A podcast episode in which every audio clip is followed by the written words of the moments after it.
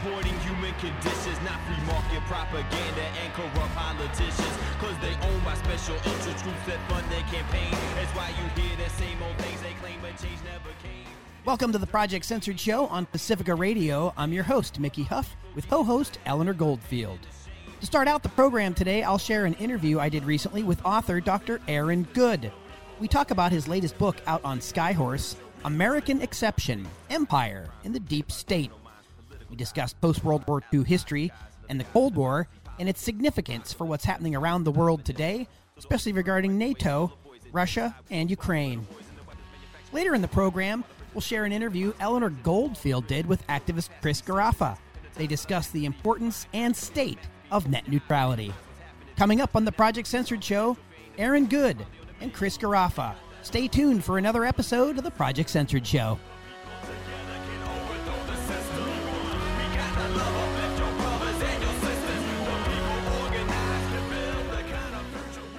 Welcome to the Project Censored Show on Pacifica Radio. I'm your host, Mickey Huff. Today on the program, we welcome back Dr. Aaron Good. He's a political scientist and historian. His doctoral dissertation was published in June by Skyhorse under the title American Exception Empire and the Deep State. He is currently the host of the American Exception podcast and can be supported via Patreon. And today on the program, we're here to talk about Aaron's book. And the basic premise here, starting with a question How can we understand the uncanny continuity of U.S. foreign policy, the lawlessness of elites, and the extreme concentration of wealth and power? American Exception answers these questions to explain the breakdown of U.S. democracy using a deep politics approach, shedding light on matters that are typically suppressed in so called mainstream discourse.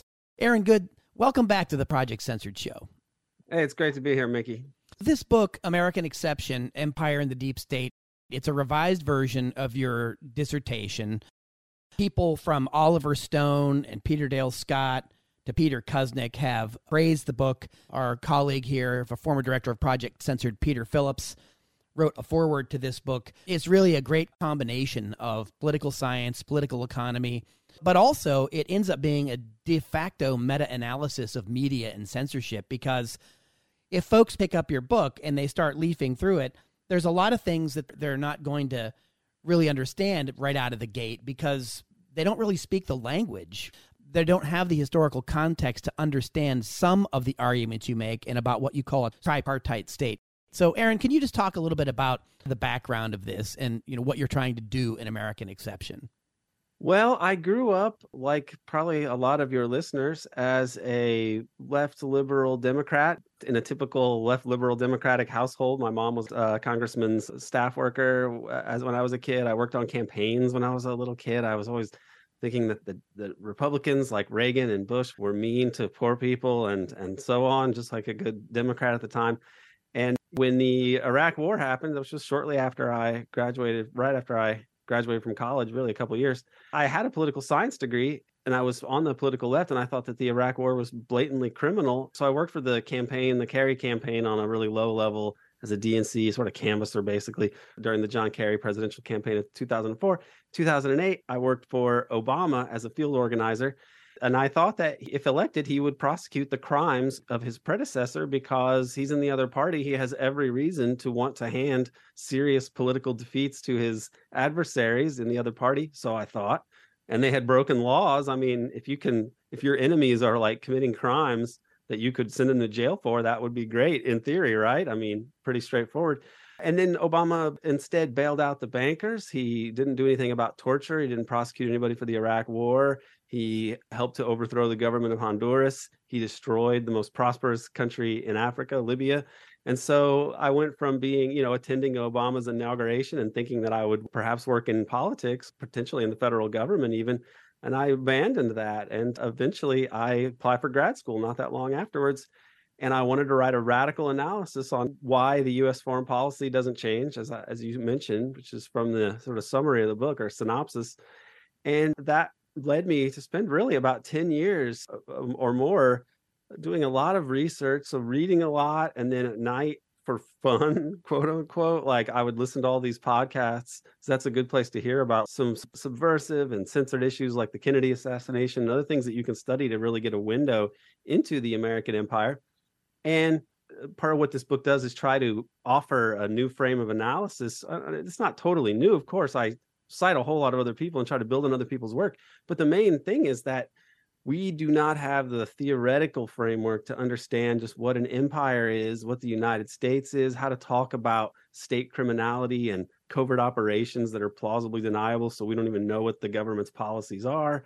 And we don't think of the US as not the history of like a, a country and the history of freedom on the march, but really as the history of world history's most powerful, richest, and most deadly empire, I would say and I can base that in part on something that is included in Peter Phillips' book, our good friend, and uh, and he wrote about how nine million people a year die from starvation and malnutrition, and that this could be eliminated with a small tax on, say, billionaires or a fraction of the Pentagon budget. But we know that the U.S. doesn't do that. Instead, what the U.S. does is they attack every country where the government tries to respond to these issues, like Venezuela. Why is Venezuela in the crosshairs of the US empire? Because they spend oil money on helping poor people to be able to survive in their own country. That's the gist of why they hate Bolivia.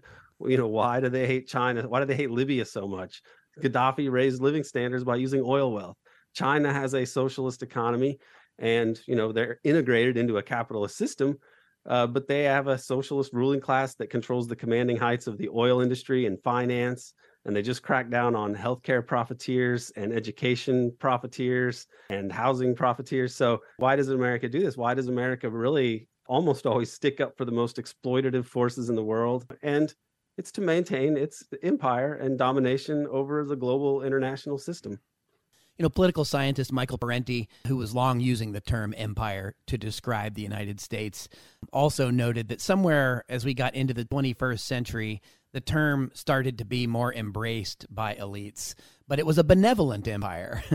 right it had a qualifier it was the it was a good thing right american exceptionalism is fueling this empire so it, it must be a good thing and of course your title is american exception and you then write about what you call a tripartite state, talking about hegemony and empire. Could you describe what that analysis is, tripartite state? This is a way of building on other critics in the past who have said that there's more to the American system of governance than the high school civics class version that we're taught about with the three branches of the government and the legislature and the bill on Capitol Hill and all that. And that there is the ability to intervene in a top down way in politics and to determine outcomes and to lie about it. And this comes from the national security state. And so some people put forward the idea of a dual state that there is the public state, the, the democracy, such as it is, and then there is a top down authoritarian security state. I looked at that even more and uh, looked started to look at the actual origins of the national security state and the US empire and I read a lot of Peter Dale Scott's work. Your good friend, a brilliant guy out there in Berkeley. He's in his 90s now and is still working on two final books that he's putting out. Really, just an inspirational character and a, a brilliant guy that we're not going to see his like again, unfortunately. And he wrote about a deep political system, about how going back in history, you had in US history, you had this system where you had the democratic governance and the rule of law, such as it was in elections and so on, but you also had the mafia and the political machines and kind of institutionalized corruptions that were a part of the system of governance. It's not that you have this good system where things work like they're supposed to, and then out there separately, there's this corruption. It's that it's integrated into the system of governance. And that's before World War II.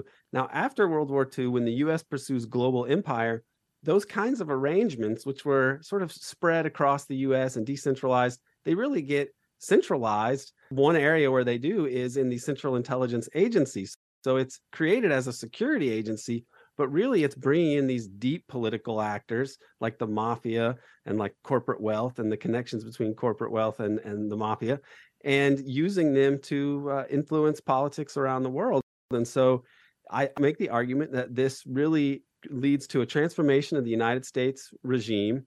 You still have elected officials and so on, and you have this security state, the FBI, the CIA, But you also have this deep political power and all these institutions that really allow for top down rule in a nominal democracy. And so part of the state really could be argued to be the national security state. In theory, the national security state could be the guardian of the public state and it could protect the public state from nefarious deep political actors, corrupt individuals. Alternatively, if the security state is created by oligarchic power, you know, very rich and powerful people, and it serves their interests by overthrowing governments around the world that want to nationalize corporate holdings. Well, in that case, the security state is the servant of deep political power. And I argue that the deep political power, power of corporate oligarchy in the United States, is institutionalized to the point that you have to think of it as essentially a deep state, a system of top down governance in a nominal democracy. And that's where I thought my framework was useful and that it helped to explain things that conventional political science can't explain. And you do, and you break it down really expertly and in detail in your book, American Exception. Aaron Good, I know some folks listening to the program now have heard the term deep politics, deep state. Perhaps they associate it with Peter Dale Scott and David Talbot and others, as I believe they ought to. But also, people like Donald Trump have weaponized that terminology. The system is rigged. Stop the steal. There's a lot of implication behind that that there's more than meets the eye and the system is corrupt. Of course, Trump poses himself as the antidote or the solution to it, which is absurd. But what are your comments on that and how do you navigate through that noise to get to the analysis? In other words, are people like Trump part correct, just in the wrong way? It's interesting to try to unpack what Trump is arguing and what he says. But there's really a long tradition in the US of people who are taking a kind of conspiracist mindset, but not looking at the root of the problem. So Trump can say, hey, the system is rigged. And a lot of people would say, yeah, the system is rigged. And he says, it's a deep state and it's, it has power over us. It resonates with people because most people do understand that policies don't change and elected presidents can't do much to improve people's conditions. They do recognize that something has gone very wrong with American democracy. But Trump, because it's bad analysis, he doesn't put corporate power at the center of it. It's really the conspiratorial view of history. I'm interested in analyzing conspiracy and clandestine crime as a part of our system of governance, not that the conspiracy is everything. This is where right wing conspiracy theorists like Alex Jones, they want to posit some sort of group of villains in charge of things rather than placing it in the context of a political economic system and a, and a certain political economic elite that we could call oligarchs, really, or an oligarchy. Is that really you could say the deep state is oligarchy if you wanted to. It's it's a it's almost a synecdoche to say it like that, or to say it's capitalism or to say it is empire. Those are all good shorthand for really what the deep state is. But Trump has poisoned the well in a way. Some people think that this is part of some like nefarious plot. I think it's just sort of convenient in a way for them this way, but who knows? The the issue is he has delegitimized a left-wing critique that gets to the heart of our problem. And so this is very mischievous of Trump to do this because we really do need to understand that ours is not a democratic regime and we need to make it more democratic by going right at undemocratic forces. But it's not just bureaucrats, it's not a Jewish conspiracy that we're talking about. It's, it's not a liberal democratic pedophile cabal that's really in charge of everything. It's it's capitalism and an oligarchy of enormous wealth and uh, the way that it exercises its dominance over society and uh, pretty much overrides democracy again and again and the rule of law. I'd like to remind listeners you're tuned to the Project Censored show on Pacifica Radio. I'm your host, Mickey Huff. We'll continue our conversation with political scientist Dr. Aaron Good after this brief musical break. Stay with us.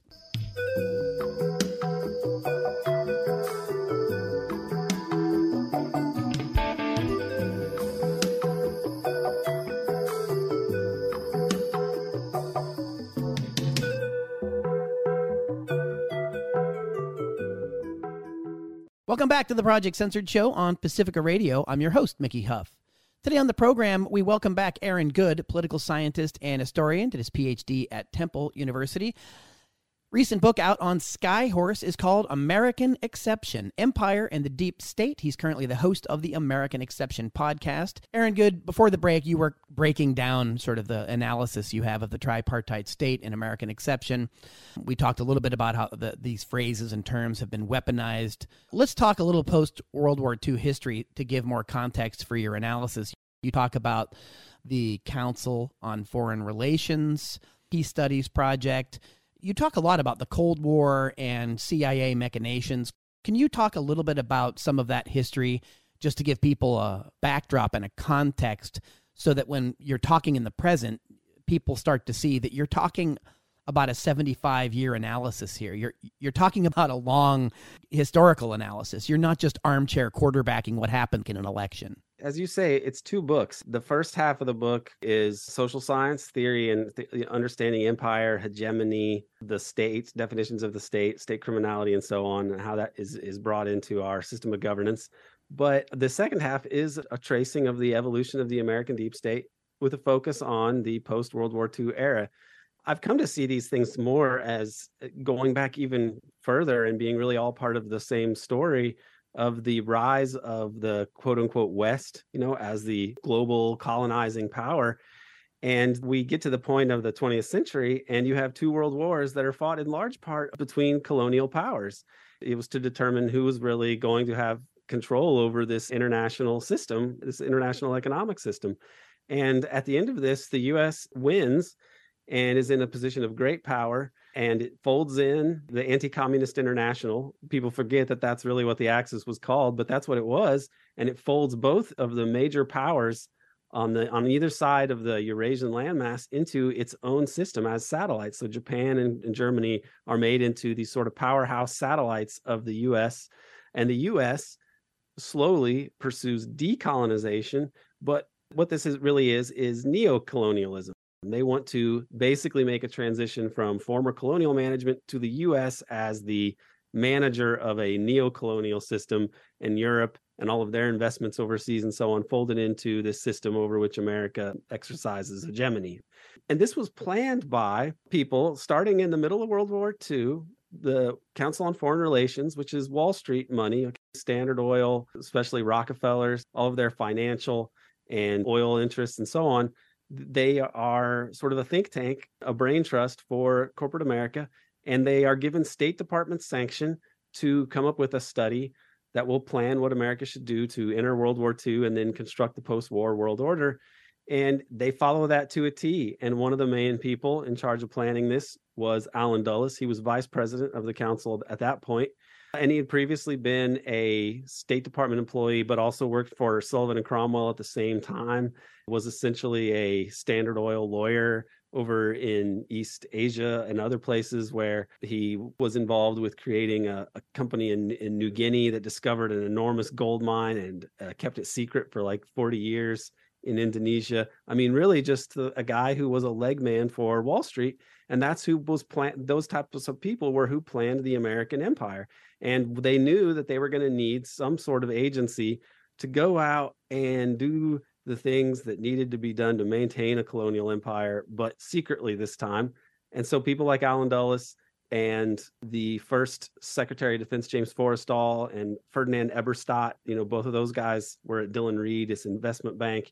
They wanted to create a CIA and they give it operational powers to carry out clandestine operations with plausible deniability so the US can intervene in countries and say we're not doing that. So they can have their democratic halo of freedom while they still act as uh, colonialist gangsters but it's neo-colonialism. They're not as open about it. They planned it this way and it's been very successful for a long time up until at present i think we see it unraveling but this was so premeditated as i look back on it it's never explained to us this way in school. We just are not taught that America is an empire. How did this empire come about?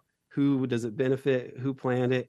Why why does it work this way? This is what I had tried have tried to explain as best I could. Well, Aaron Good, if you go back to the late 19th century, Spanish American War, all of the Latin American wars, um, Smedley Butler came out and told us the Marine he said he was a gangster for Wall Street for 33 years. That's what those wars were all about. Uh, they were, of course, sold as liberation. They're really racist wars of, of imperialism. But World War One and Two really showed the vast destructive power of industrial warfare. And so the public doesn't really have the palate for sustained mass conflict that way. And in many ways, taking this underground or covertly was the way in which to manage empire. Eddie Bernays said that it's important to propagandize the public, but they can't know that it's happening. It's important for the public to participate in empire, but they may not be enthusiasts of every war. So that's a kind of an ongoing challenge we have. We could talk about James Buchanan, Milton Friedman. We could talk about the so called think tanks of the 70s, the Nixon administration, which really trying to reclaim what they felt that the, the right felt what they were losing in the public sphere in the universities, etc. But let's let's try to bring it more closely to the present to talk about something that's happening now. There seems to be a lot of support in the U.S. bipartisan support for intervention in Ukraine. Can you talk about this kind of analysis that you have in this book and how it relates to that current crisis of the illegal war that Russia is waging? My book, basically, the historical part of it that traces things chronologically stops with Ronald Reagan, but I already have mapped out in my mind a sequel to it that I want to call American Exception to McJihad and the Long Cold War. And that would get into the 90s. And when you look at what happened after the fall of the Soviet Union, it's just the continuation of the Cold War by other means. And it should make you think of like, well, what was the Cold War really about? Was it really ever about communism or was it about global empire? Which I think it was obviously about global empire because after the Cold War ends, the US says, oh, we're not going to expand NATO, but they do. They start to encroach further and further closer to Russia. They also wage warfare on Russia in the form of shock therapy, economic, you know, plunder, really. And it devastates Russia and it enriches a number of people in the United States and a class of oligarchs in Russia that Putin has only halfway sort of dialed back. Um, and the US also used all of these people that they had been using in Afghanistan, these jihadi networks, to uh, engage in covert operations in places like Bosnia, Kosovo. The British intelligence tried to use Al Qaeda to assassinate Gaddafi. Chechnya, the US had to have been involved in supporting those separatist militants in Russia. This just goes on and on. And then, strangely, we have a couple of attacks before 9 11, the embassy bombings and the um, attack on the USS Cole. And then you have 9 11. Okay, well, these guys are our enemies. Now we go and attack these other countries but it's the same sort of conflict. It's attempting to control Eurasia, East Europe, Central Asia, the Middle East. You know, they go and try to turn Iraq into a US client state. They try to occupy Afghanistan, they fail. The neocons had this crazy agenda and it mostly fails. And then Obama revives it with the Arab Spring Wars, which the Arab Spring looks to me a lot like a color revolution at this point in time. But set that aside. They fought two wars that seem totally illegitimate now Libya and Syria. They won, quote unquote, in Libya, and now that country is a basket case, and it's a real tragedy. Syria, people don't know this, but the U.S. is still occupying part of Syria. They invaded illegally, are occupying a part of it, and stealing oil from the country outright. And in the same time, it was Russia who supported the Syrian government and kept them from being overrun by the American dirty war against the country. And the US stages this coup in Ukraine in 2014, which to me is one of the most obvious covert operations of all time. You had the Secretary of State passing out cookies to the anti government protesters. You had her on video talking about the $5 billion they've spent, quote unquote, like helping Ukrainian civil society and moving them toward democracy, whatever that's supposed to mean. And then you had the phone call of her talking about who they wanted to replace and they're talking about, oh yeah, this guy, he's our guy. And then later, when they forced the pro the president to step down after some, you know, sniper attacks and other things, which is a CIA calling card, that ends up being the person that is installed as the leader. So this is a U.S. project to threaten Russia. I think Khrushchev put those missiles in Cuba uh, literally to stop a U.S. invasion and maybe kind of put the U.S. under a little bit of pressure. Okay, but what the U.S. did in Ukraine is, I think, even more dangerous than that because it wasn't a deterrent. I think it was more of a threat. Like they really wanted to put a satellite and a military outpost right on Russia's doorstep and cut off their access to the Black Sea and the Mediterranean so they couldn't do things like support the military operation in Syria. This is all part of the US war against the world, really. And people need to recognize it as, as such. Which is difficult to do when we're inundated with round the clock propaganda. Censorship runs rampant, particularly around this issue Uh, there's extraordinary political pressure in the U.S. that if anybody raises questions or even talks about serious historical problems of war as an existential crisis in, in a nuclear age, which we're still in, the doomsday clock is closer than ever, according to scientists worrying about nuclear annihilation, uh, as Peter Kuznick and Dan Ellsberg say. So, what about that element of it, Aaron Good? In terms of the propaganda, the censorship, lack of having a climate for discussion and debate about sending tens upon tens of billions of dollars in weapons. Again, this says nothing about Putin. I'm not saying anything in support of Russia's invasion of Ukraine or bombing, illegal bombing of Ukraine or what's happening with that regard.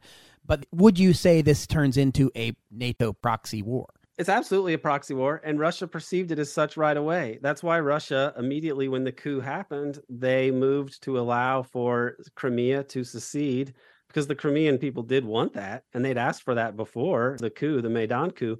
The Russians recognized this right away, what it was.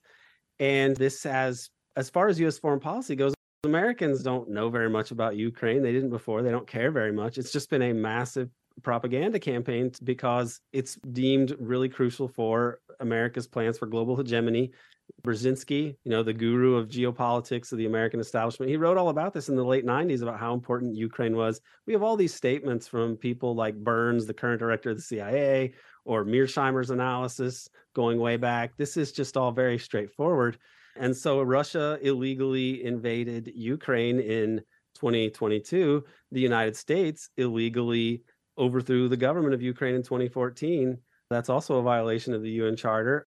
I would say it's very easy to understand that the what happened in 2022 is a consequence of what happened in 2014, and it's a real disaster. Now, what we're getting uh, from the press all the time is more censorship and propaganda than we've seen. You, if you go on Twitter, some guy who's uh, the founder of the Georgian Legion and he's a Hitler admirer, anything you put on there, these people come and spam you with this. This is like a, a, a coordinated campaign. So that's something unusual is in America, like overt propaganda campaigns from the state. And they censor people like Scott Ritter, who is a UN weapons inspector and has a lot of military experience. He had a different view of deaths in Bucha and was putting that out on Twitter, and they just kicked him off. So whether he's right or wrong, I mean, this is just total violation of, of free speech, and it's for a war that the U.S. is not te- like directly involved in. Supposedly, this is a war between two other parties.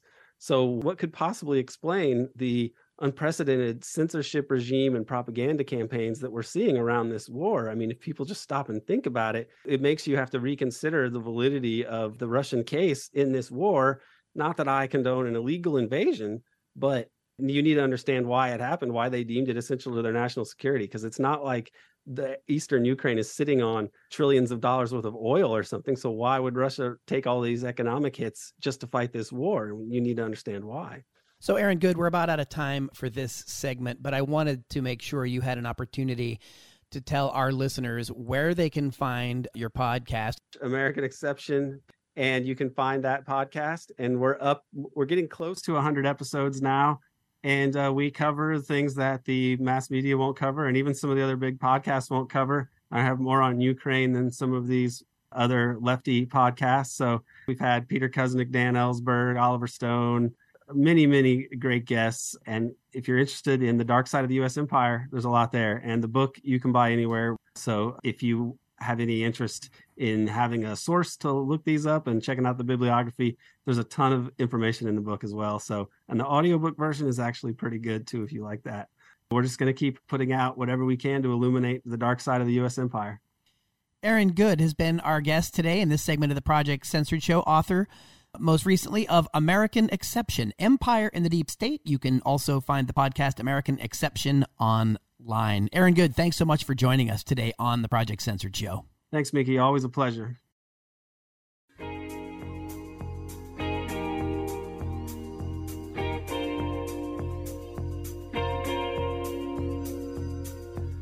And that was my conversation with author Aaron Good about his book American Exception Empire in the Deep State. Coming up next, Eleanor Goldfield talks with Chris Garaffa about net neutrality. Stay tuned.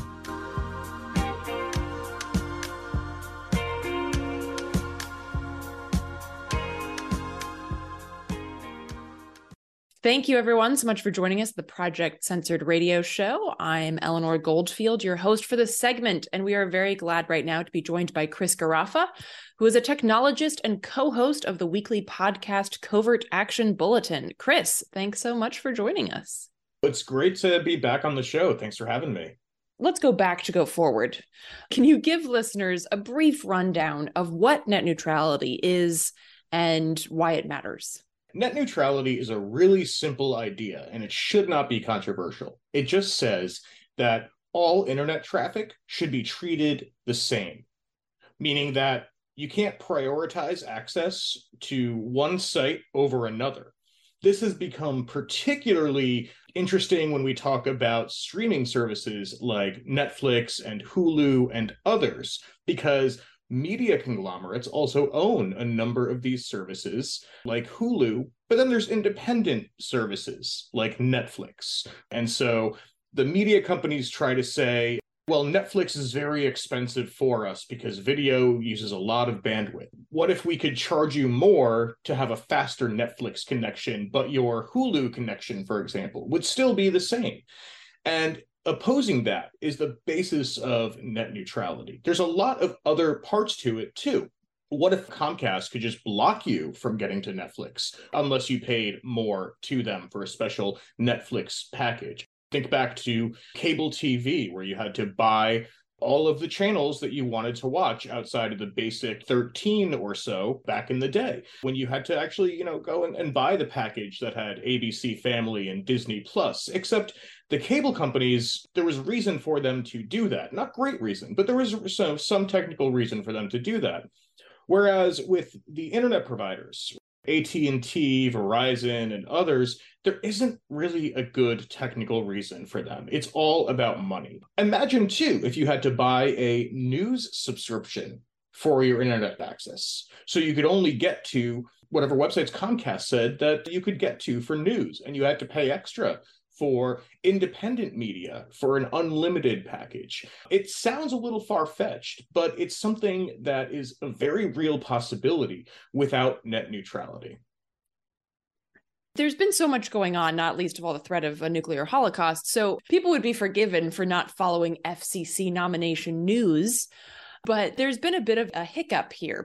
So Gigi Sohn who is a lawyer and telecom regulator veteran who actually advised Tom Wheeler during the Obama administration when he was pushed to defend net neutrality. And I say pushed because I was part of the protests to push him to defend net neutrality. He was not mm-hmm. on our side by default. So Gigi has a long history of working in these circles, and it seems that she's liked or was liked at one point by Democrats and Republicans, which should suggest that she'd be a shoe in, so to speak. And yet it's been over a year since she was nominated by the Biden administration, and she has yet to be confirmed. And as far as I understand it, she has said that she would go back. Now, Trump got rid of the net neutrality decision, and she has said that she would uphold net neutrality and she would reinstate it. So, what's going on? What's the holdup here? It has been just over a year now. It was very late October 2021 when Gigi Sohn was nominated by Biden.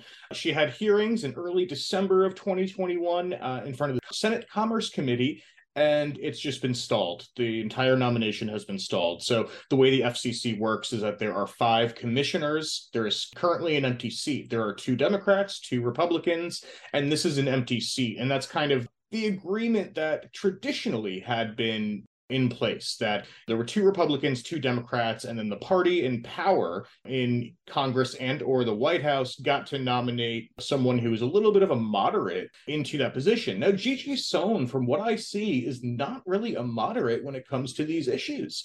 She comes from public knowledge she comes from the media access project and others which you know are very impressive organizations and i would look forward to her being that fifth commissioner on the fcc but of course the senate commerce Commerce Committee does not want to do that. We are speaking on the day after the midterm elections in the US. And so I don't want to predict what's going to happen in terms of the Congress and where it goes. But I think that there could be significant pressure on a new Congress either way, no matter which way it turns out. Because, like you said, you know, we had to pressure Obama to get net neutrality. We had to put that pressure on. He was not a fan of it until he realized that there was a significant movement. So we're going to have to do the same for those on the, the Senate Commerce Committee, for those in the Senate and the House in general, in order to just get a hearing to move forward on the nomination of Gigi Sohn. I think that that's something that's going to have to happen once the new Congress comes into power in January, no matter who is, you know, technically in control. And it's going to be close either way. Do you think that she could have her nomination revoked and then they would try to put someone in who has not said outright that they're a fan of net neutrality? I think it's certainly possible. I think we have seen already, particularly the Republicans in Congress are trying to block pretty much anything that the Biden administration, even the most modest proposals of the Biden administration, are getting blocked. So I think that if there is Republican control of this committee, then I think it's it's less likely that a, a smooth confirmation goes through.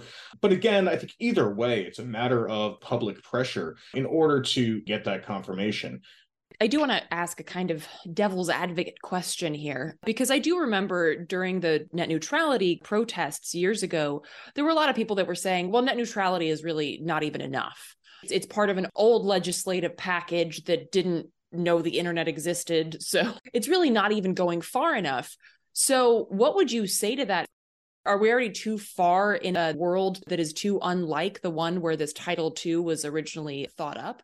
Well, I think that's a correct position, but it doesn't cover the entire situation. We still need net neutrality. We still need that as just a basic part of our communications infrastructure, even though that infrastructure is owned by private corporations. I mean, particularly because it's owned by private corporations. It's still something we need, but there is so much more to the question that, and I'm glad you asked this because there is much more. Millions of Americans still don't have broadband access at home so if you can't get on the internet fast enough, then what does it matter if you can watch Netflix or not, or access a news website or a social media page? You know, if you can't get online, then none of that matters. So right now there is a bill called the Net Neutrality and Broadband Justice Act that has been introduced it would amend the Communications Act of 1934 to make internet access fall under Title II as a telecommunication service. That would be net neutrality. And the FCC could not undo that. That would actually codify net neutrality into law.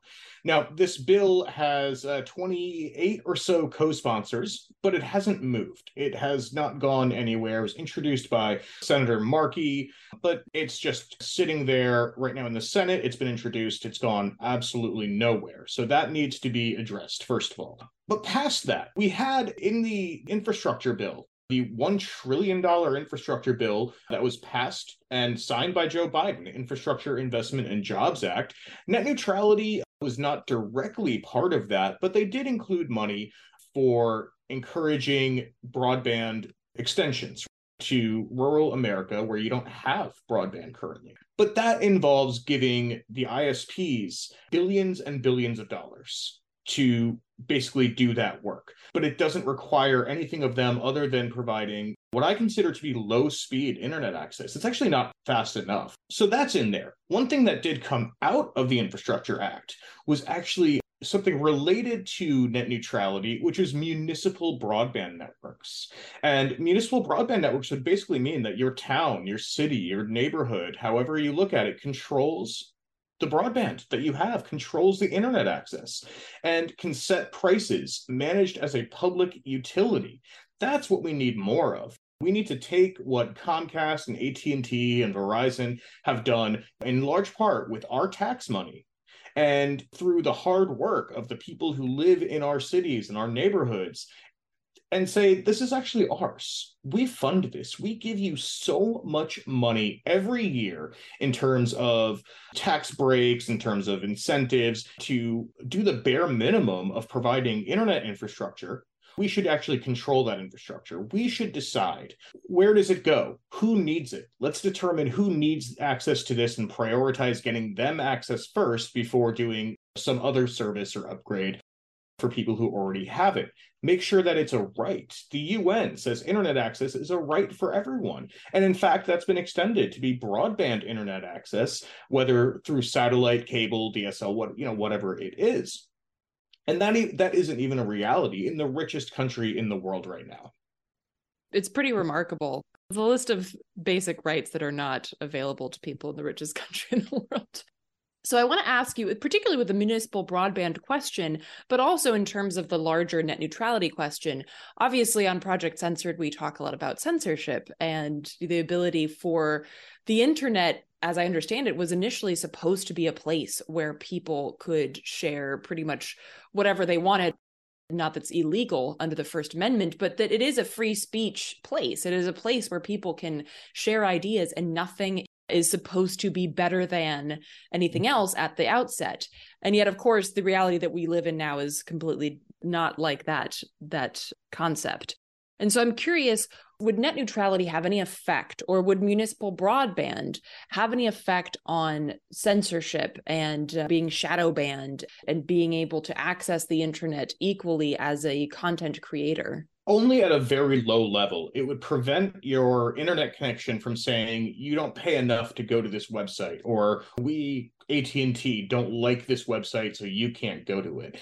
It would not address the question of people being banned from YouTube for example or from Patreon or from being able to receive donations on PayPal, which we see all the time reporters, journalists, independent media frequently are dealing with this. Wyatt Reed, who's a great reporter and investigator, banned from Venmo. And they won't tell him why. So, unfortunately, net neutrality would not address those kinds of situations. And that's a, a separate fight that is happening. Part of that is around Section 230, which is something that has been a hot topic. Donald Trump very loudly campaigned to repeal 230. Joe Biden was a little quieter in his comments about 230, but also said we need to take another look at it. I'm not a big fan of 230. There hasn't been much real movement either way on action against 230 but the threat remains. That still wouldn't prevent things like PayPal from shutting down somebody's account. They say, well, we're a private service, we can do whatever we want. But we see the application of these bans We've seen it certainly throughout 2022 in terms of who was removed from various services after the Russian military action in Ukraine started very, very quickly. Whether or not you agreed with it or not, that was irrelevant. Whether you said, I support this or I kind of support this or I don't support it.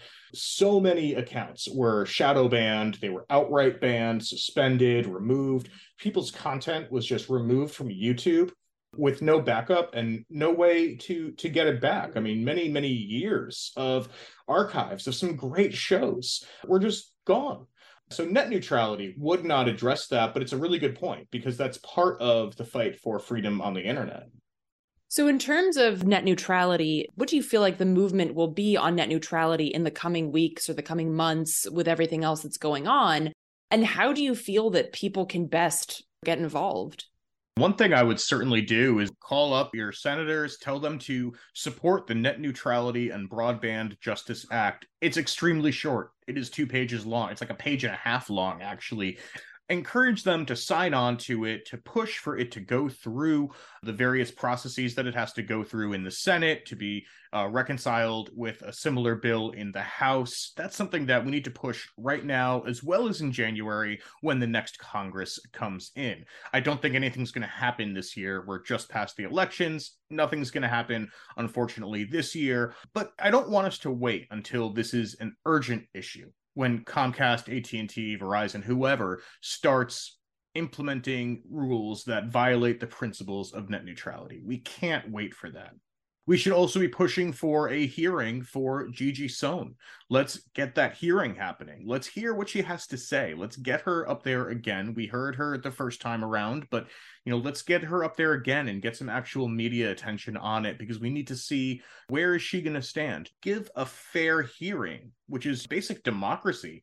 Like I said, I think she would be great from what I've seen so far, but there's still questions that remain. And the purpose of these committees is supposed to have these hearings, ask questions, and then take action. And they haven't done the last part. And that's really the critical thing.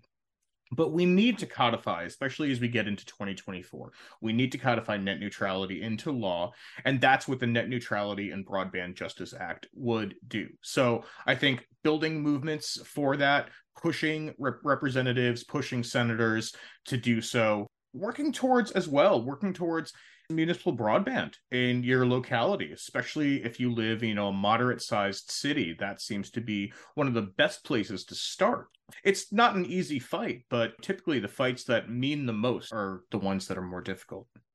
And I can't help but wonder. I mean, I I haven't done this research, but I can't help but wonder how many people standing in the way of Gigi Sohn's confirmation if you went to Open Secrets, for instance, and looked at their donors, how many have Comcast and how many have AT&T and all that, like I can't help but wonder how much that is standing in the way of this when she has already been outspoken about her feelings about net neutrality.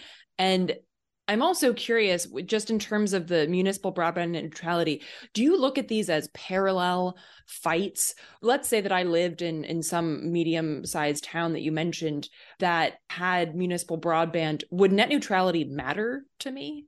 It would still matter because your municipal broadband still has to connect to the backbone of the internet and there are companies like AT&T, Level 3 and a number of others that actually have that that service that. They have the cables, they have the underground, they have the underwater cables and they maintain that infrastructure and they have agreements with each other. They're called peering agreements. And they say that, you know, we are going to just send our traffic over each other's networks. We're not going to charge for it because it's going to be about an equal share, you know, back and forth. And so you still have those kind of connections to worry about, but it's a huge step in terms of your local ISPs because you can connect to the larger backbone of the internet rather than trying to go through a Comcast first or a Fios first.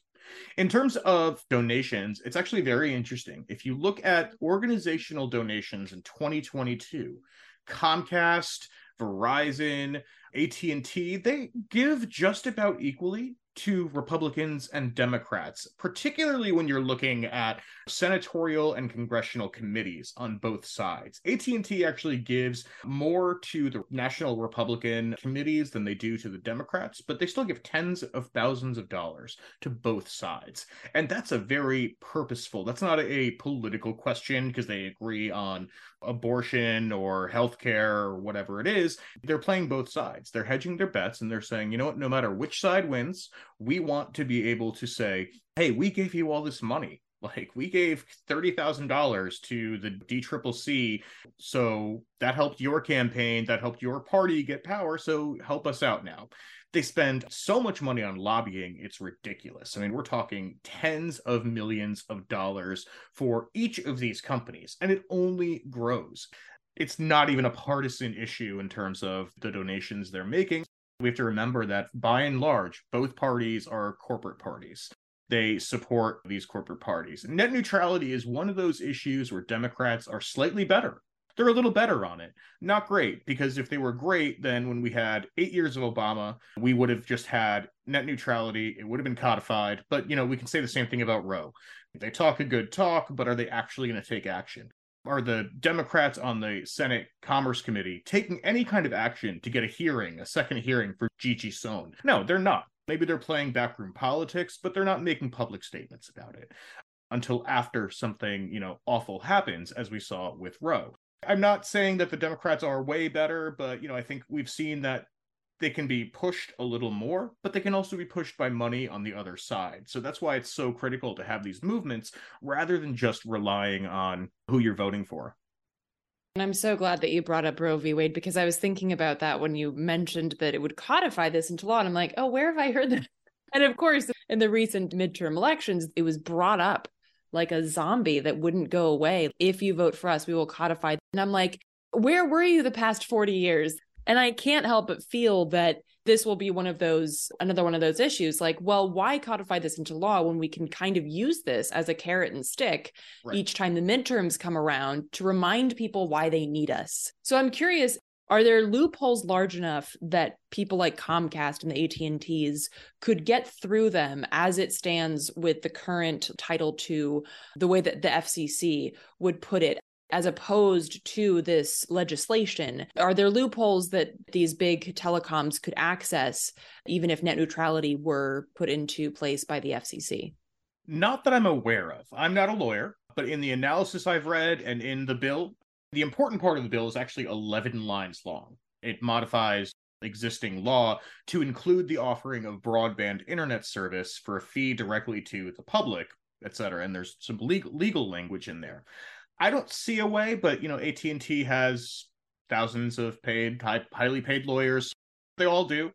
I am not a lawyer, and I'm certainly not highly paid for my non-legal takes. So I don't think so. You know, the Electronic Frontier Foundation and others have done some really good analysis of this bill, and I would defer to their great analysis on it, which also supports the bill and says we should get this. But the important thing about it is that having it be under Title II would mean that the FCC can't make any further decisions on it. It is codified into law. It is not something the FCC can go back and forth on depending on who is in that fifth seat. So, in terms of the FCC, what's been going on since Tom Wheeler and Obama decided net neutrality and then Trump overturned it, have we seen any movement in terms of the big telecoms rushing in to to do all the things that they can do now that net neutrality is no longer with us for the time being? So it's very interesting that the telecoms have not actually been targeting the consumers just yet. They haven't been targeting us with price hikes related to net neutrality. There have been price hikes for sure, and I'm sure most people can just see that in their monthly budget.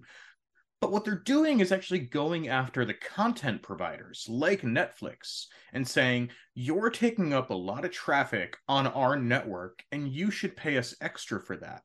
But if Netflix has to pay extra money, they still have to maintain their profit. And so that gets passed on back to us anyway. Consumer Reports or one of these sites does their most hated company of the year, and regularly Comcast wins that contest. I, I don't remember if it's Consumer Reports or another one, but it's it's like every year they do it. So they don't want to be like, oh, we're going to charge you more to get on Netflix. They want to pass it along and say, we're going to charge Netflix more because they're using more of our resources, which there's very little like technical reason to do that.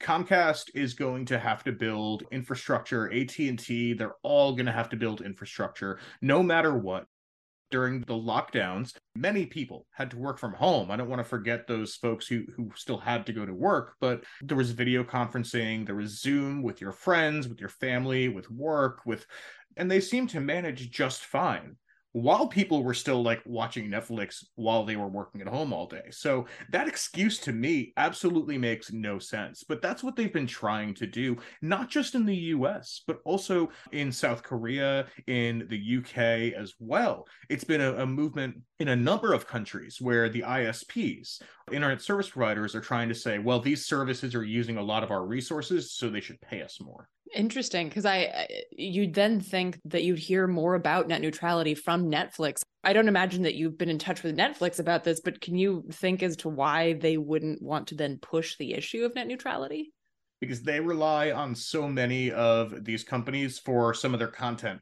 Netflix has been moving towards doing their own content. They do some great stuff, but a lot of the shows that are out there on Netflix still from other services, right? Think about, you know, Friends, whatever else you're going to watch, the throwback stuff, that's all from other media platforms, many of whom own either an ISP or have certain ties to giant telecommunications companies. So they don't want to annoy those companies too much, but they also don't want to pay them extra just to have their service running.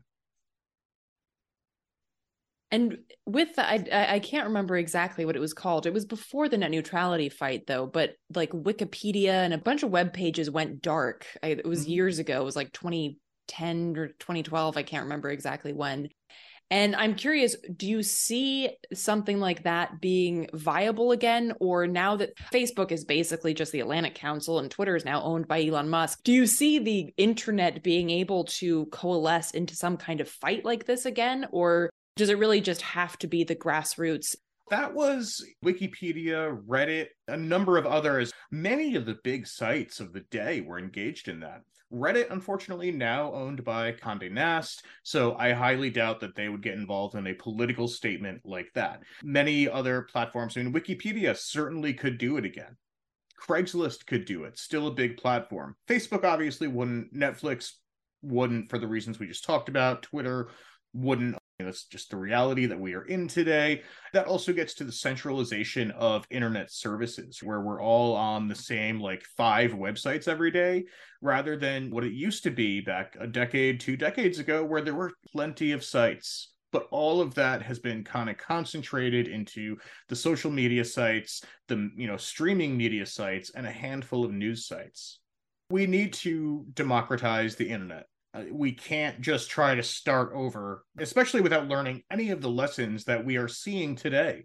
The commercialization of the internet, the enhanced tracking and surveillance that exists from corporations and government alike. If we just started a new internet and said it's only for this purpose, academic, entertainment, whatever, we would learn nothing from the mistakes that have already been made because the internet originally was defense department it was research universities and it was private. It was just for that. Then they opened it up to corporations and we see 20 30 years later where we've ended up. But i think the movement is really to democratize access to the internet but also the content on the internet. Net neutrality municipal broadband they're all related but that's the fight that we need to have. And really the only way to do that is to have neutral international control over the internet. This is not just a US issue. In fact, we would be chauvinistic to say just the US should have these discussions and these debates. The entire world uses the internet, so the entire world should have a say into how the internet is run, with everyone having an equal voice at the table. Yeah, that's a great point. I, I, know several people who have websites that are hosted in other countries because they're afraid that the US will just shut down their mm-hmm. websites. Perhaps there is no other space where borders are as ridiculous and superfluous as the internet. Chris, where can people go to hear more of your work? Every Wednesday, the Covert Action Bulletin podcast comes out. You can find it on all of your favorite podcast websites. Search for Covert Action Bulletin. Covert Action is one word. You can hear us in New York City on Wednesday mornings at 99.5 WBAI, also at 9 a.m. Wednesdays, and of course at covertactionmagazine.com. Thank you so much, Chris. Hey, thank you.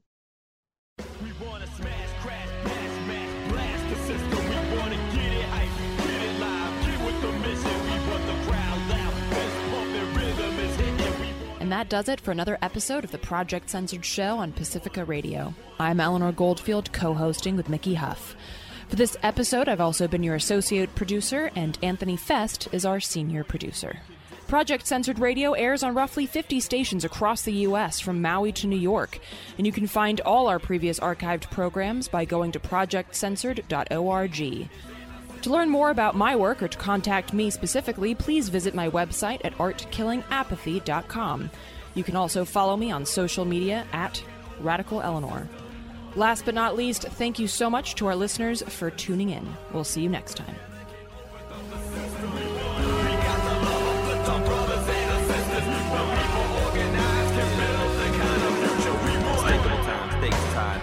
perpetrated by the criminal political ties, habitualized alibis, disguised under the guise of democracy, politics, and the apocalypse. Got the skies looking ominous. So the ocean burned bright with waves full of poison. Genocide wars fought for little boys.